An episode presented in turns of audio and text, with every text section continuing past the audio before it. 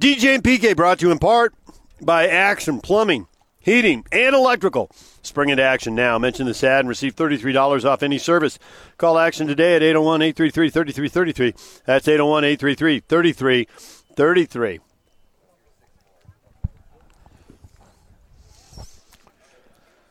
Question of the morning. You see the story, the Trib put a story up over the weekend, ran in the paper, I think Saturday, I think it was online Friday, about Quinn Snyder donating $500 to Burgess Owens on two different occasions early in 2020. And the story went into, well, Quinn has been very vocal about supporting Black Lives Matter and so it causes social justice, and Burgess Owens is anti-Black Lives Matter. And the Jazz didn't comment. Quinn wouldn't comment for the story. And we asked, so is this news? What do you think of this? You know, how much does it matter to you? And Dan posts, my perception of the article that Andy wrote is that since we all know his political views because he's made them known, it looks like he's trying to further his own agenda by embarrassing Quinn, and it looks desperate. I don't know about the desperate part, but I can agree with the prior stuff. Well, that's his opinion. Yeah. Newspapers are a dying industry, unfortunately. I don't take any pleasure saying that. But, yeah, that's the thing. And I've been talking about this for weeks and even longer. When I'm coming up in the business, as a reporter, you don't know my political beliefs. I don't tell you them. I keep them to myself. And, you know, his big thing, this writer, is, well, he's unaffiliated. Okay, your political party may say you're unaffiliated, but clearly you've, of your own choosing, which you have every right to do as an American citizen, I guess. Maybe for me as a journalist, I would never do that. You never hear anything political on my Twitter. You never read anything political on my Twitter. And I'm not even the hardcore journalist anymore. I've sort of graduated from that. Graduated? Yeah. I've moved on. Of my own doing. But this person here has put it out. You know, the big thing that someone we had on our air weeks ago who doesn't support the Black Lives Matter organization, and that ruined this young man's day. Okay? That would lead you to believe that you supported, which you have every right to support. The problem is the perception, the newspaper that I have the problem with, where I think they made the mistake, is by having this person write this, because he clearly supports this organization over here, and that's fine. But then it looks like, well, look at what Quinn did. Can you believe what Quinn did? That's the perception that the readership is taking from it. Whether you mean that perception or not, it doesn't matter. They're taking it. Can you believe what Quinn Snyder did? Here he is kneeling over here, and then he's giving money to this guy who hates these folks for kneeling over there. So look at him. He's a bigoted hypocrite. You can't control that people are going to think that. The word that you almost have to anticipate. I mean, there you go. Hypocrisy. That's, I mean, if there's like one word to sum up the story, well, Quinn's a hypocrite. Now, I think that, you know, that boils all politics down, I guess comes with the assumption that politics is a single issue. You know, there could be... It's your issue. 10 or 20 reasons to support a candidate. There's a ton of issues. Oh, yeah. Jeez. Which issues are... Almost unlimited. And then the thing is that depending on how into it you are, maybe you're donating because of the issues, but maybe you're donating because of a personal relationship, and the story kind of raised that, which I didn't know that Burgess has a nonprofit and that somehow he brought some kids to the Jazz game, so maybe there's some interaction there, and I don't know. They didn't spell it all out, and I don't really want to dive that deep into it, but it brings up the point that people donate for a lot of reasons, and they donate to political candidates sometimes for reasons that aren't political at all. And even if it is political, it could be because of a host of issues. There are plenty of people out there whose politics don't fit in a neat box and don't agree with a candidate or a party on a wide range of issues. You agree on some, but on others, maybe not so much, and on others, not at all. So I don't know. I've never talked politics with Quinn. I don't know, you know, what kind of neat box he does or doesn't fit into. I've thrown down some politics over no duels. Yeah. You have not. You have not. I'm not friends with these guys. I don't want to be friends with their guys. They're pro athletes. They're paid to win. It's not the same as college. He's not a pro athlete. He's a pro coach, though, and he's paid to win. And he's paid quite handsomely. That's there are no losers in pro sports. That's really what How am I doing, Yock? Like? Am I hitting all the hits? Well, you're hitting the hits, but I don't know if you. That's really what PK sounds like. That's pretty funny. When he's running out of air. Good point. I wish him well. I mean, I root for him to succeed for sure. I'm embarrassed for Quinn Snyder that this is even an issue. It's minuscule amounts of money to start. It's well below the limit of what he could have donated. Yeah. And for what NBA coaches, what he's presumably capable of donating, which in itself might say something. But it's designed, whether you meant it or not, because it's public record, I get it, but it's designed to embarrass him. And the task was achieved. So the thing that didn't come up in the story but came up in the back and forth, Andy answered for a while. He was answering people's comments and questions and thoughts and opinions on Twitter, and then after a while, there's just too many. You're not going to satisfy them. I'm not going to say, oh, okay, now I get it. Now it makes sense. They're going to win that. There's that. You're right. And then just the sheer volume of them. It just went on and on. But one of the things he brought up was, well, how is this going to impact getting free agents? Well, the story didn't have any quotes from agents in it. I guess that theoretically, it could be a problem, but I mean, a million things impact whether you get a free agent or not. One thing. Yeah. Green. There's that. Come on. I'm not coming. Piles of cash. Here's $10 million. I'll be right over. See, to me, that's a form of racism right there. It's not the racism we think. I've been saying this for years. Ron Boone called me on it the one day because he didn't understand what I was saying when we had him on the air. Mm-hmm. And I said it's racist for black people to assume that they're not going to want to come to Salt Lake because, oh, it's Salt Lake. That implies that they're not going to be educated. They're not going to do their research and see what this is about. They're not going to talk to players who've been there. Right. Yeah. Because I think that's a racist statement. We've heard ex-players and what they've said. And guys who weren't here that long. I mean, Boozer was here for a while, but he wasn't here for that long. Right. But then the Miami host goes on the, Salt Lake. He's like, no, that's fine. Right. That's fine. Carlos Boozer. Roger exactly. Bell, who was here for a few years, too, when the whole thing blew up with the fan in Oklahoma City and Russell Westbrook. Yeah. He said, people are going to laugh and say it's Utah. He says, but it's every NBA arena, and every NBA player knows it's every NBA arena. And there's dozens and dozens and dozens of players that you can speak to that would speak positively. And so to imply that this might have an impact on free agency, I guess it could. Because when you can't prove or disprove something, how can I say, no, under every circumstance, this will have no effect whatsoever? I can't prove that. But I believe the player and his agent are sophisticated enough to search out and know the character of Quinn Snyder and know the character of Justin Zanuck and know the character of Gale Miller and know the character of Dennis Lindsay, on and on and on. Well, and I think that if there were a problem in that area, that it'd simply be, here's a phone number for Jazz players, call them. I know, that's what I'm saying. What is Quinn's relationship? Yeah. I mean, he's in the locker room. He's traveling. He's leading these team discussions they have that Joe has told us about. Call Donovan Mitchell or call Rudy Gobert or call whoever. Call Ed Davis. I mean, it could be a guy who doesn't play a whole lot. You know, call a backup. Call me. No. There's plenty of people you can talk to, and I suppose maybe it might have some kind of. I can't disprove that it won't have any effect, but I really believe players are sophisticated. They've got enough. If they don't have the formal education, they got enough education out there on the planet to know, is this a situation I want to be a part of? And as they evaluate their options and to see where they're at. And then you have all these players here. The Jazz have done the sort of the reunion homecoming thing or return, and they all speak glowingly of it. We've had them on the air.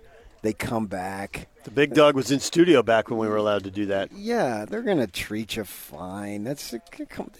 They've bent over backwards to make sure that you have a great experience. They've got first-class facilities all top to bottom. I mean, every which way you turn. You go over to the practice site. Well, it won't be this year. We won't be probably until January or whenever it is. But when we go over this in September, after we hadn't been there, it seems like they got a new addition. There's some amenity that they didn't have the prior year. I love that fireplace that's on the on the west side of the practice facility, right? The little, what's it? A restaurant? People don't know about that. They, yeah. When they redesigned it, they put in a fireplace in this massive barn of a facility. Right. Yeah, it's two, like a five-star hotel over there. When you walk in, there's two courts side by side, two full courts side by side. And beyond that is a glass wall. And there used to be weight rooms and stuff over there. And they redesigned it so that when players walk in, it's kind of like as they go through their day. So there's the whole fireplace and sofas, and you can get some food and something to eat. They got the chef over there. And that jazz band that they have playing. They don't have a jazz band. That would jazz be full band. Circle. Okay, here we go. The old-time fans are going nuts. I love the jazz band at the Salt Palace. No, the smooth jazz that's always playing. Maybe you don't hear it, but I always hear it when I'm over there. Okay. It always relaxes me. I think I'm not surprised they don't give you a robe when you walk in. A robe and slippers. I think I'm going to get a spa treatment. The place is top of the line. They take care of you every which way. Get a pedicure for those nasty feet. Including that toe your dog nearly chewed off. We're on the mend. You're rallying. You're playing through the pain. It's almost it was 3 weeks. It still needs some more time. My wife says, "Oh, it's healing." I look at it. It doesn't look like it to me. Very slowly. Because she's afraid that she wants to have. It's very slow. She loves the dog and thinking I don't love the dog. Okay, the dog viciously attacked me. What do you expect? Right? We're not boys. No. No, nod your toe off. Plus, I miss my other dog. But they're going to treat you fine over there. And I think overall it was a mistake. It was just because something is public record, but I think you had to go beyond that. And then the writer who has sympathy for the Black Lives Matter organization, because his day was ruined, apparently, because someone voiced an opinion that said, wait a second, I don't think this is the best organization to be representing black people. That ruined a Caucasian's day. Well, you have a direct connection there. You open yourself up to that. That's where I think they made the mistake. We saw plenty of comments on Facebook. Plenty of people made that connection and that link. Yeah. Even if Andy Larson or Joe Baird doesn't think that connection should be made. Lots of people made that with no prompting. Well, yeah, they made it because they remembered. I know. They remember that story. Yeah. And that was out there, and that's the reality of it. I don't think anything less of Joe Baird as a sports editor. I think I've been around sports editors for 35 years, and he's one of the better ones. And this is from a paper that the prior sports editor would pay to the organizations who offered pregame meals because he didn't want to receive anything for free. There was no misperception of word. He would have none of that. And so here there's a perception that you're trying to harm or at least minimally embarrass the coach. I would go with embarrass more than harm. Okay. Yeah. All right, DJ and PK, it's 97.5 and 1280 The Zone. Steve Cleveland's going to join us next, and Gale Miller coming up at 9 o'clock. Stay with us. DJ and PK brought to you in part by Zero Res Carpet Cleaning. Zero Res has been proven in lab tests to remove more dirt and soils than other methods. Empowered water cleaning means no soap, no shampoos, and no toxic chemicals. Schedule your Zero Res cleaning today by calling them at 801-288-9376. Steve Cleveland's going to join us here in a couple minutes. Former BYU basketball coach, our basketball insider. Talk some NBA playoffs with him. The Denver Nuggets doing it again. Down 3-1 to the Jazz. They rally to win the series. Down 3-1 to the Clippers. They rally to force a Game 7. You know, it's funny in the walk-off interview with Jokic. Now you've taken a second straight series to Game 7. He goes, nope, 4. Yeah. Well, it's reality. I know. 2 last year. All sorts of experience at this. Right? Yeah, Game 7. Just another deal for them. 4 of them at this point in his career. That's surprising.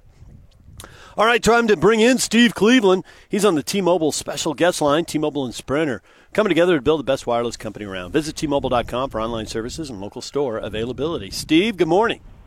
Good morning, guys. Well, Steve, I've thought of you in the last couple of weeks. We haven't talked to you, but You know, there were huge California fires, and we knew it because the smoke here was really, really thick. And I guess the satellites was going all the way to Kansas. Then we got 100-mile-an-hour winds, which was another problem here, and it pushed all the smoke into San Francisco, and it turned orange. And I thought, I wonder what it's like for Steve in Fresno right now.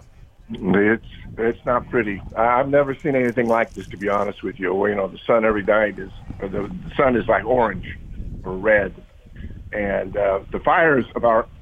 They're about 30 minutes, probably on a drive up to a little community going east in Auberry, and so we're probably 30 or 45 minutes. I've never seen it. It's like an apocalyptic experience.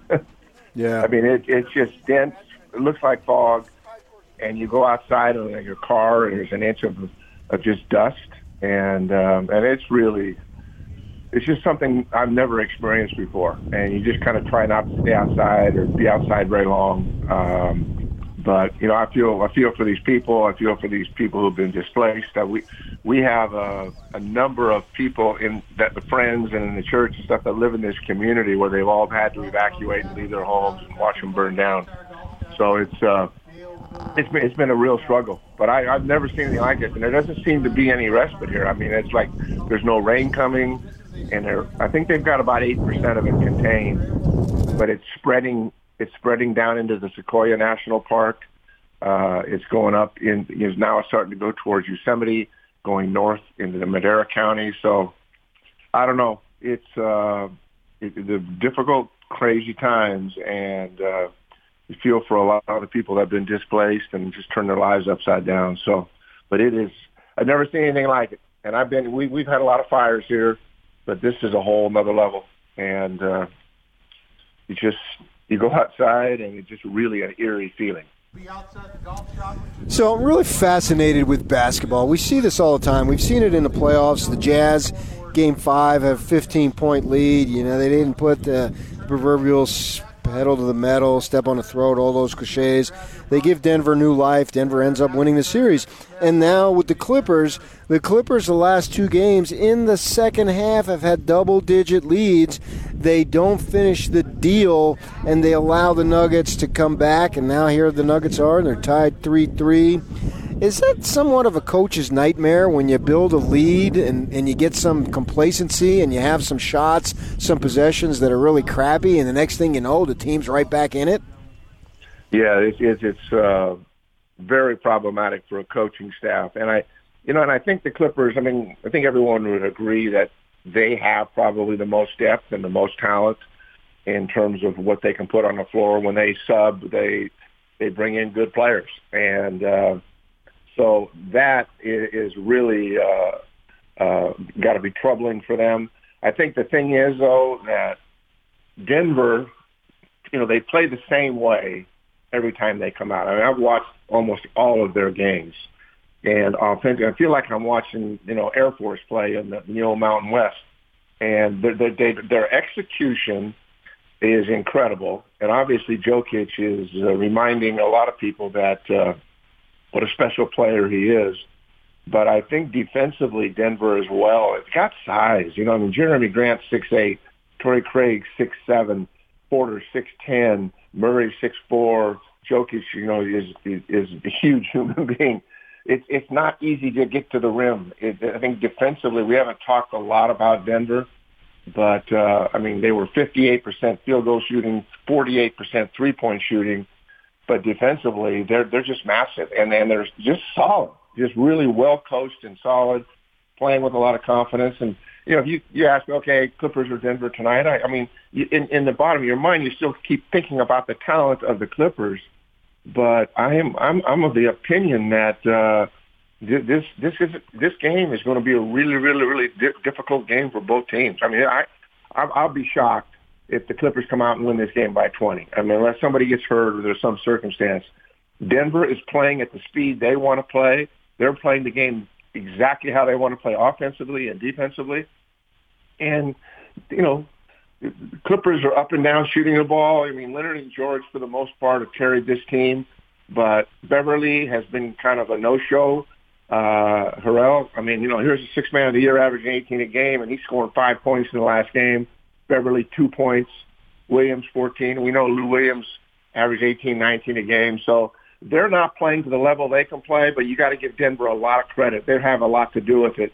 And it's been really, really fun to watch. I mean, I would have never, ever, ever thought this could happen. I just thought that the Clippers would eventually overwhelm them, win this thing 4-1. But that's not how it's playing out. And credit to the coaching staff at Denver, the guys, for a system that is really working, and they're playing with a lot of confidence. Steve Cleveland joined us here on 97.5 at 1280 The Zone. So I think people get all of that. So the question is, why does Denver have to keep falling behind by 15 or 19 points? They've got all this size. They've got all this talent.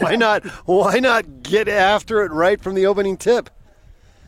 You know, I think it's one of those things that a lot of what they do within the framework of a team. And it takes teams a little bit of a, you know, it takes a while. They don't have a lot of guys. I mean, certainly Murray can go make plays on his own. But it's not a team that goes and makes a lot of plays on their own. The system is really important to them. And it takes a while for the system to get going and get into that groove. I don't know. I don't have an answer for why they've had those slumps and they get behind. But you know what? So far it's been working. I don't know if the Clippers get overconfident and all of a sudden, their shot selection's poor. They're not defending. They're not playing with a sense of – I don't think the Clippers have played with a sense of urgency. And against a team like Denver, once they get a lead late, they're not going to beat themselves.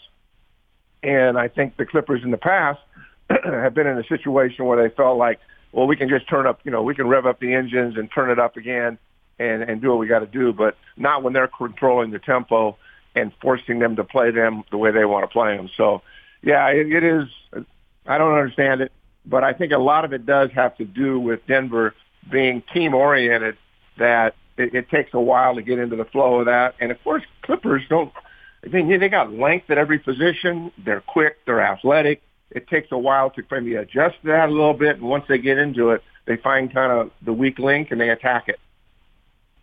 So when a postseason started, I thought, man, the Lakers just don't have enough. I mean, they got two studs, obviously, at the top. One of the greatest players of all time, an emerging player who, his career is yet to be defined, but he's still fantastic right now. And then I thought there was a huge drop-off. Well, now I'm starting to eat my own words because I've seen them get some production. Rondo comes back. He's a veteran. A couple other guys there that I did not anticipate playing as well as they have, Caruso being one of them. And now I'm starting to really doubt myself as far as thinking that they can't win it. I'm thinking absolutely they can win it. Yeah, I'll tell you, the first thing that happened was the coaches made the best decision. It may have been a coaching decision. I don't know if LeBron comes up to the coaching staff and says, but there's no way you can have McGee in the game. And they were starting McGee. They did that. And they were dysfunctional with him in the game. I'm not saying he can't play minutes, maybe 8 or 10 minutes through the course of the game. But I don't care whether it was Morris or whoever it was, but AD needs to play at the 5. If they're going to win this thing, he can't be the 4-man and have another big. It's not going to happen. He's going to settle for jump shots. He's just not going to be the person. They are so much better when AD is at the 5. And I don't know what the stigma is. Well, no, I'm a 3-man. Everybody wants to be a 3-man or a 4-man. I don't want to be the 5. Well, if you want to win a championship, stay at the 5, and you can score inside and out, have a presence there. And Morris is, he's a guy that averages 9 or 10 points a game, but he can defend the position, and it really helps them defensively. And I think is the number one thing that's been the biggest difference. Now, you're right. Rajon Rondo and Caruso both have played really well. I mean, Rondo has had some great games, and he really provides some leadership that they really needed. I mean, I know it's LeBron's team, but LeBron can't do it for every minute of every game. And to have Rondo out there, I think puts LeBron in a position that he can breathe a little bit and know that he can run the team. And Caruso has done the same thing. He's played with confidence. And I mean, I hated this team, and I've been a Laker fan most of my life. I just didn't like the way they looked, I mean, they were shooting the three well. Well, now they're feeding up. Now with AD in that low post, they have to. He'll bring attention. He'll bring 2 or 3 guys. In the past, they didn't have to guard McGee, so McGee could, whoever was defending him would go out and defend the three. Could help on LeBron. So I think the adjustments that were made in terms of who's playing And then them guys get more confident. Green, Caldwell Pope, and Kuzma, you know, they're all kind of scary at times defensively, but at the end of the day, they're starting to shoot the ball well. They're playing with confidence. This is a really confident team. And you're asking me today, I'm saying, you know what, the Lakers win this thing. But, you know, a lot of basketball still to be played. I completely agree with you. I could hardly stand watching the Lakers play. And it's made such a difference to bring Morris in there and put AD back where he belongs. Don't worry about the stigma that you're not a three-man. And at the end of the day, they're a much better team. And LeBron is certainly he's ratcheted it up and playing really, really, really good. So did I say the Rockets really self-destructed? I've never seen a team just kind of lose it, by the way. So my assumptions that are going haywire are different than PK's assumptions that are going haywire. I thought it was Lakers and Clippers to the conference final, and then we'll see when you get there who's healthy, who's really clicking, and watch those two slug it out. Now, if Denver wins Game 7, since we've now assumed that they were done twice and they're still alive, should we assume they're done against the Lakers? If the Lakers continue to play how they're playing right now, I did not believe the Lakers could beat the Clippers. I thought the Clippers had too much depth. They had, you know, Williams coming off the bench, Rell coming off the bench. I just did not believe that they could beat the Clippers. So if we wake up tomorrow morning and see that Denver actually beat the Clippers, I think we're going to see another great series. But the Lakers win that. They have size. They can do some different things that the Clippers can't. Defensively in the bigs. However, I am never, ever going to second-guess this Denver team. The chemistry that they have, the system, how they move the ball, and they have size as well, and they have length. So I think that if Denver wins, the Lakers go to the finals, and they win an NBA championship. But if the Clippers beat Denver and all of a sudden are still there, then there's a part of me that still believes the Clippers are capable if they get their act together and play at a level that everybody thinks they should be playing. So that would be my thoughts on that. But it would be, I mean, right now, obviously I got a guy, Paul George, playing for the Clippers who is a dear friend and love his family, but this Denver beating them would be one of the most significant things that's ever happened in the NBA playoffs when you consider perceptions of the two teams and what Denver's gone through to get to where they are right now. I'd agree with that. On the East, I think I'm going to go with Miami. A couple of things. I'm loving Spoelstra as a coach, but to me, Jimmy Butler has really emerged as a big-time player. Yeah, I'm really liking Miami as well. I'll tell you, Jay Crowder has been unbelievable. Here again is a situation where it's not a team with great size. Adebayo plays, all over the rim and so forth, but this is a team that it has great chemistry, and I completely agree with you. This is Eric Spoelstra receiving the credit that probably he didn't get when he had all those really good players, and it was kind of like it was more about the players than him. But I think in the league, for everything you read and hear and listen to coaches, there's so much respect for Coach Spoelstra and all the things that he's doing. It's a fun team to watch. And Hero is this young rookie is shooting the lights out. They just have great continuity, and Jimmy Butler has found a place that he's comfortable with, and such a competitive guy. But it's a group. They got about 6 or 7 guys that can go from 15 to 20 a night, and they're playing with a lot of confidence. I like Miami as well. I mean, I think if Hayward does come back and can play soon, that it certainly gives the Celtics a bolt, but I don't know. I don't know if the Celtics, they've just been kind of up and down, and they've had, obviously beating Toronto was not an easy thing. But I don't know. I just like Miami's energy and their mantra, what's happening. It's not to say the Celtics couldn't, because certainly Tatum and Walker has just been kind of up and down.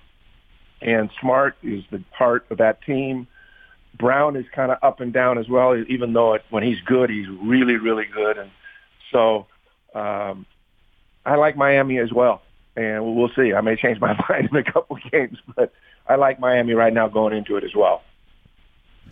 So as a Laker fan, and presuming that you know a bunch of other Laker fans and talk to them in California, I would think there's a fair number of Laker fans in Fresno. Yep. Does this championship feel like other championships, or does this one feel different because LeBron's coming late in life and he's not really a Laker, and they tampered with and then leveraged AD out of New Orleans? Does this one feel a little dirty, Steve? Let's just cut to the chase. You are a beauty. You know, I don't know that it feels dirty. I think that the Laker Nation has been waiting quite a while, and they're loving this. They're not proud. You know, I mean, they just want another banner up, and they want to be relevant again. And I don't know how much longer LeBron's going to play. You know, I mean, hey, the guy might play till he's 45. But at the end of the day, I don't think so. And I suspect in the community I live, there are more Golden State fans because of all the connections, and we're a little bit closer to San Francisco. But I believe they're loving this, and this is something that the community will enjoy if they can pull it off. You know, and the other thing is that, you know, every team's one injury away from a lot of disappointment. I mean, you want guys to stay healthy, but yeah, you got a potpourri of players here from all over the place. But for the very first time, you know, you got a situation here where you can have some accountability. Like, I mean, Kuzma's done some really good things, but you know, it just drives me crazy when he's not guarding, and but you know, he's comfortable. He's gotten in a comfortable place where he's surrounded by guys. He's not having to guard certain players now that he was really vulnerable guarding. I mean, this is an interesting team, but I've never been really. I mean, the Morris twins. You've seen them, you watched them, but I think he's really had an impact on this team. And when they can play small, you know, I don't know what small is in the NBA, but when you're not having two bigs, the Lakers give themselves a chance to be champions again. They go back to playing big, they got no chance. And so I like where the Lakers are, and I think that no matter who they play, whether it's Denver or Clippers, if they continue down this path, the Lakers go to the finals. Fresno's kind of an out-of-the-way community, and one of your own, Tom Seaver, passed here recently. How big of a deal was that in your community? It was a big deal, you know. So this is a great baseball community. There's been such great baseball here. Excuse me, high school, collegiately, Fresno State won a national championship in baseball collegiately. So many pros.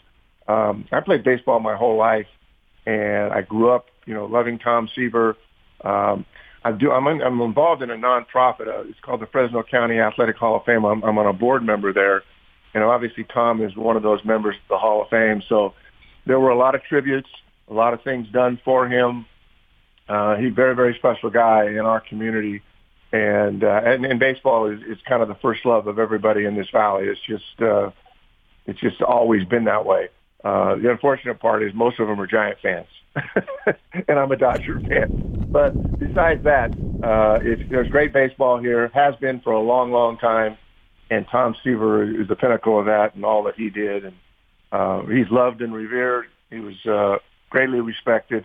Had a chance to meet him a couple of times myself, and so yeah, he's beloved here, and as well as around the world. And it was.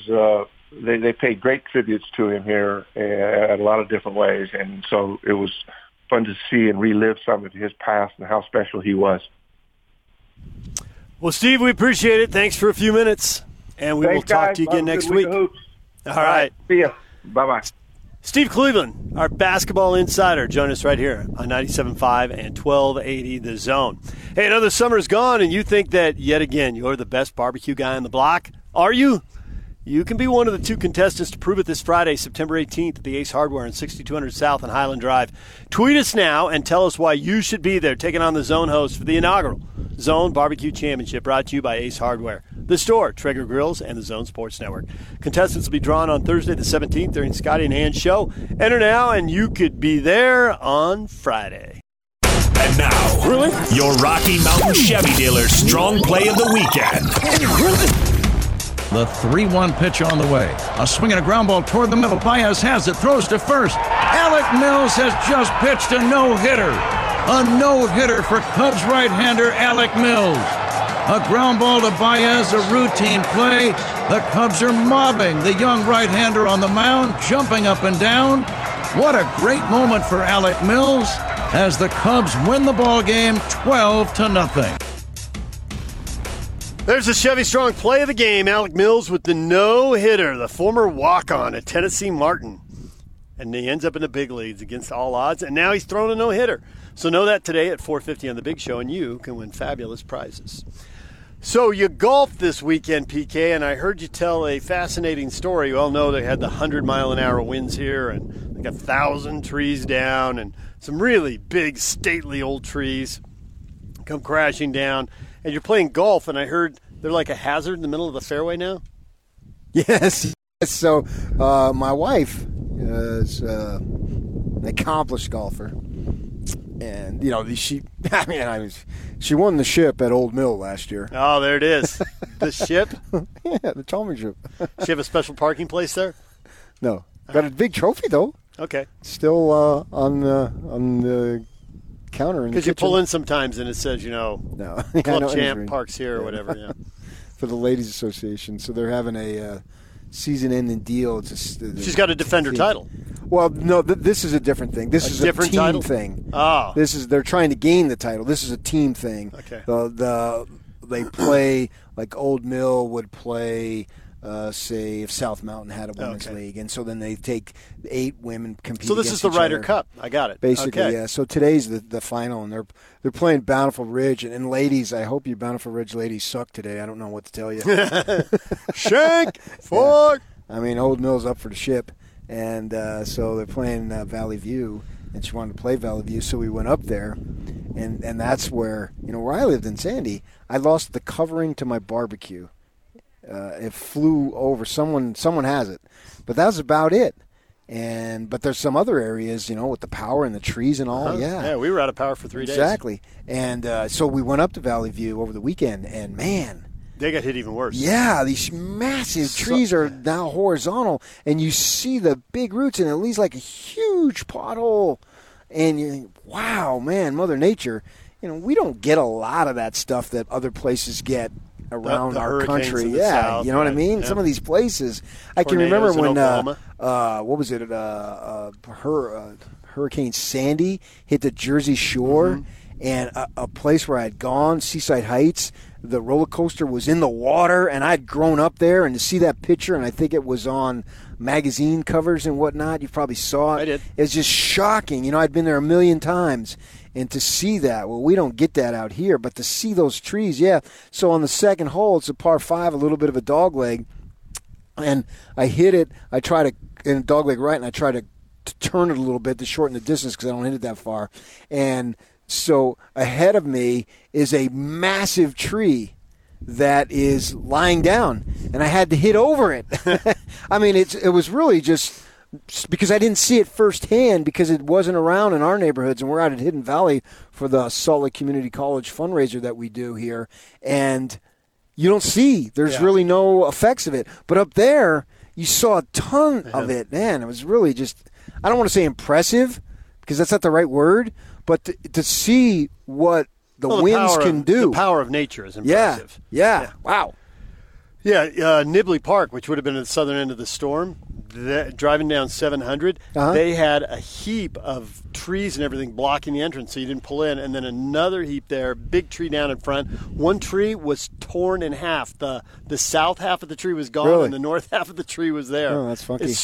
Vertically. I mean, it was crazy. Yeah. All right, DJ and PK, Gale Miller are joining us next. We're at her golf tournament, the Salt Lake Community College benefits from this, the Leadership Cup. We'll talk with Gale Miller coming up next. Stay with us.